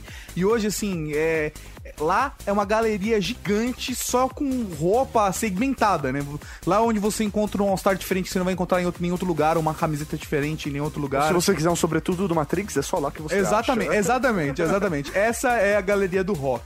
É isso aí, então, pessoal. Esse foi nosso podcast Já? sobre Fashion Geek. Já? É. Porra, velho, já? Meu, foi um papo muito legal, muito gostoso aí com o pessoal do Bazar Pop, mais o Lula Rodrigues. Vamos fazer um jabazinho? Momento jabá pros senhores. O meu jabá é a minha coluna no IG, que é você entra no portal do IG Moda, como vê lá no link colunistas, eu tô lá. Eu não sou gordo como tô na foto, aquilo lá é uma projeção steampunk. Porque Foi o tem- vapor, é, né, te Ah, e a última grande novidade, temos que falar isso, mais do que Iracema. Eu vi hoje no Globo, na- no Twitch, que uma doença está deixando pinguins carecas. Vamos fazer aqui um apelo, além do meu jabá também, lularodrigues.com.br. Vamos fazer uma campanha de perucas orgânicas para pinguins carecas. Exatamente. o We Are Geeks dá o maior apoio, inclusive você twitta a hashtag careca não pinguim e você já vai estar ajudando as pessoas a colocarem perucas nos pinguins. Eu e a Bárbara, a gente tá no Bazar Pop, onde a gente fala de consumo de moda, a gente fala de marcas, de produtos. A gente tem o nosso podcast também, que é mensal, que é o Popcast, onde a gente fala de consumo também, de uma maneira mais descontraída. E a gente também tem, tem nossos convidados lá, inclusive o professor Mauri e o Tato já participaram duas vezes. Duas vezes. Duas vezes. E o, eu e o Lula, a gente agora fez um podcast, o primeiro podcast somente sobre moda masculina e lifestyle masculino, que é o 44 Bico Largo. Um papo então de homem. E a gente tá fazendo ele ao vivo toda terça-feira à noite, quando deixam, né? Quando permite, Conexão ajuda. quando a conexão É. ajuda, né? porque é, como o negócio tem que ser feito ao vivo, a gente se propõe a fazer isso dessa maneira. Muitas vezes acontecem aí algumas, alguns obstáculos que não deixam a coisa ir pra frente. Mas amanhã, se tudo der certo, a gente vai gravar mais um. Inclusive, vocês já estão convidados a participar. Super convidados, Tato e professor. Ô, Não, obrigado. Valeu. O assunto ainda não sei qual vai ser, mas a gente vai decidir essa pauta agora, inclusive. A gente vai fazer uma reuniãozinha aqui. Cara, eu e falo de amanhã qualquer coisa. Qualquer falo assunto. de qualquer coisa, velho. Bota um assunto aí. Vesgas, é, macacos vesgos da Mongólia. Eu vou falar pra você das freiras virgens vesgas da Mongólia. Não tem rolo. Penteópatra. É, é, raspadinha. Ô. Agora, galera, valeu por vocês terem ouvido mais esse Weird Podcast. Obrigado por vocês terem participado, galera. O link deles com todos os jabás estão aqui no post, aqui embaixo. É só clicar. Então, Mauri, o que vem agora? O que vem agora? O que vem agora? Leitura de e-mail. E-mails.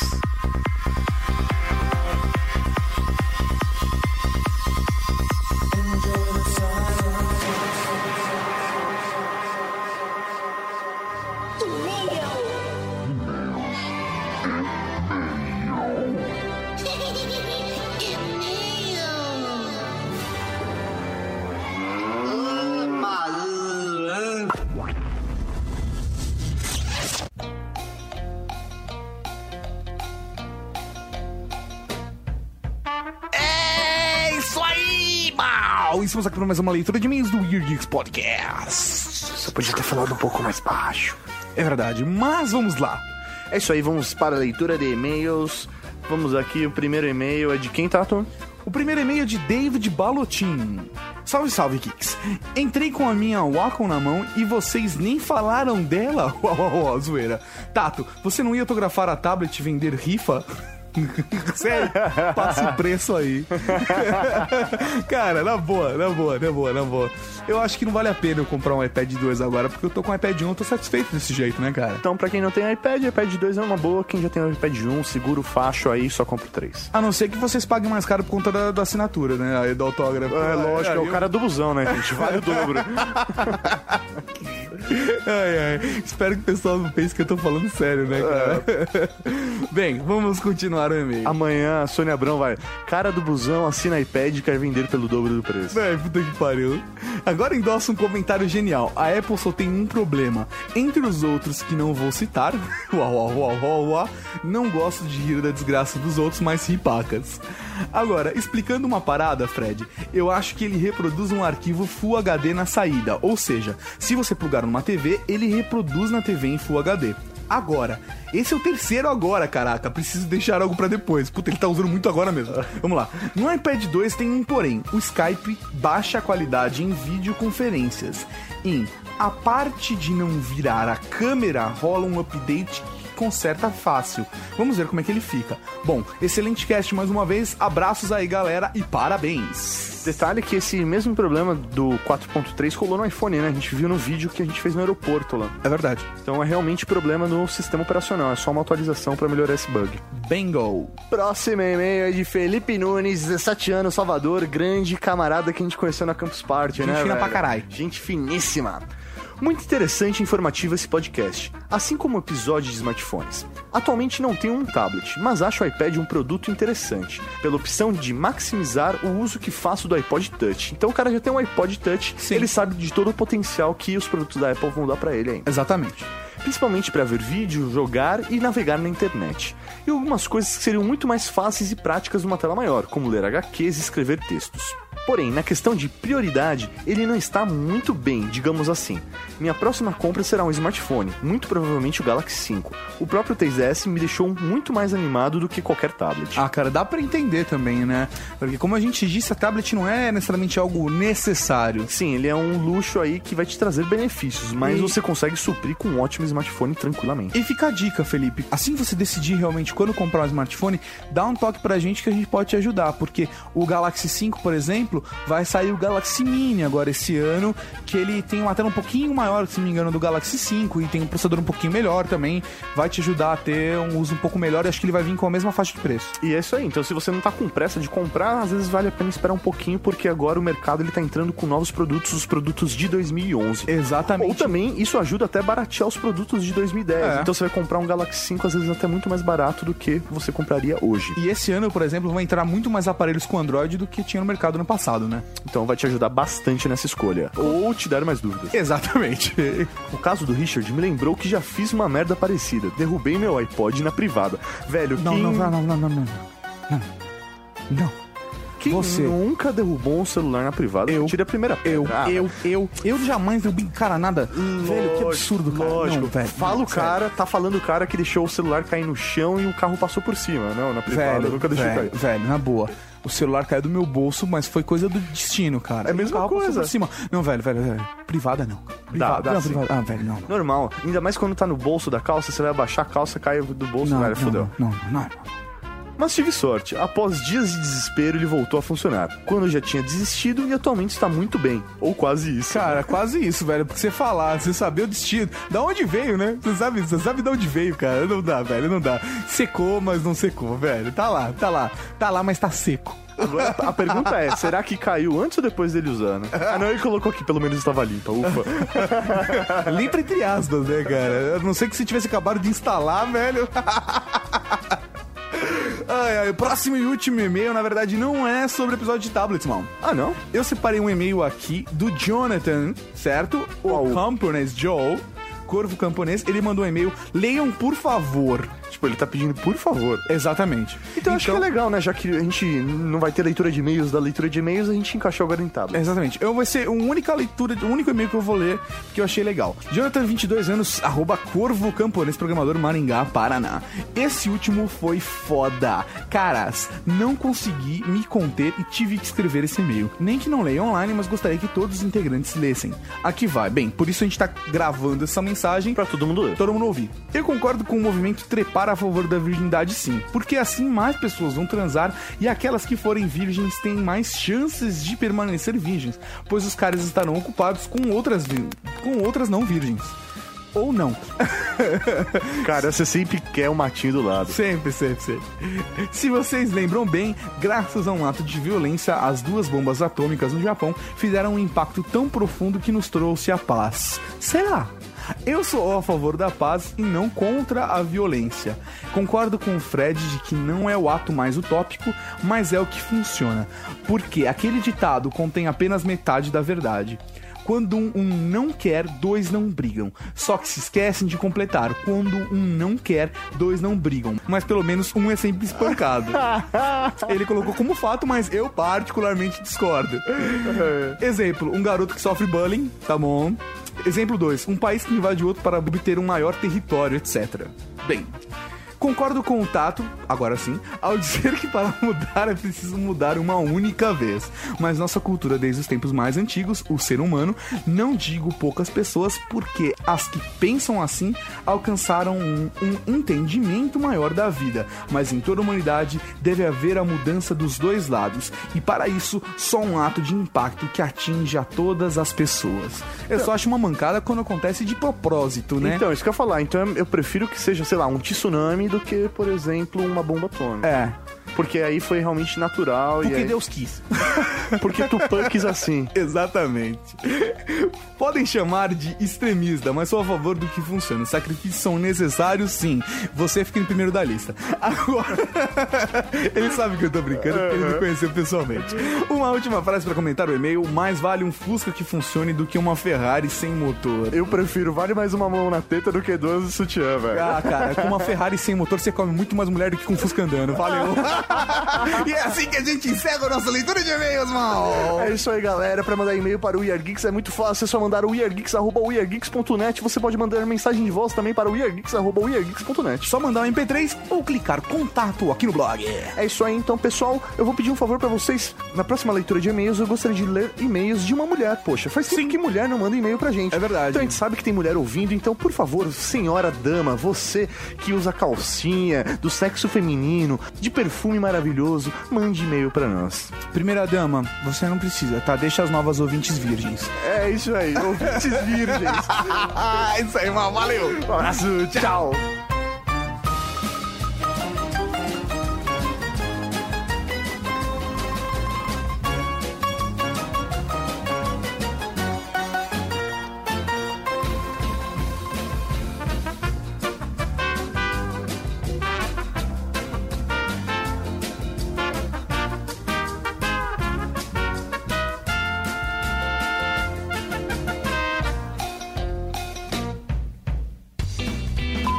Tenho cara de Papai Noel. Esse é o grande meu grande. Se eu trabalhasse em shopping, eu ia fazer uma grana. As pessoas chegam, pedem pra sentar no seu colo, é assim? É. Não exageremos, mas. é, Cara, a gente Mas- pega intimidade rápido, Lula. A gente pega intimidade rápido. Você acabou de ouvir Weird Geeks.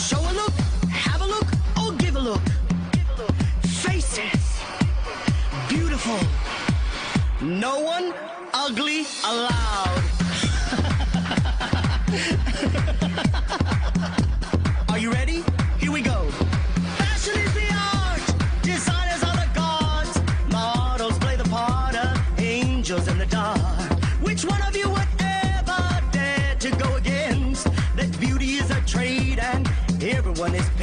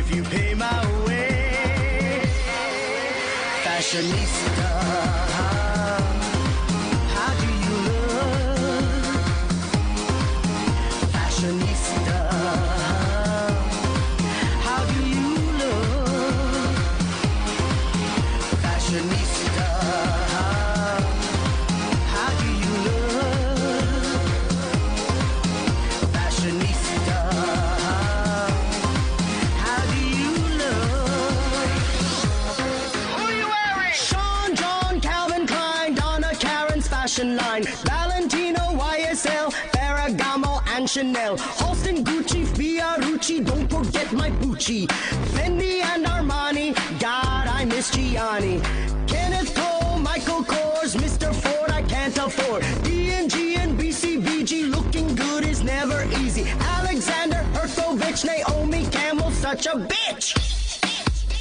I wanna be Delgada to fit into my Prada. Oscar de la Renta, Louis Vuitton, imitation Christ.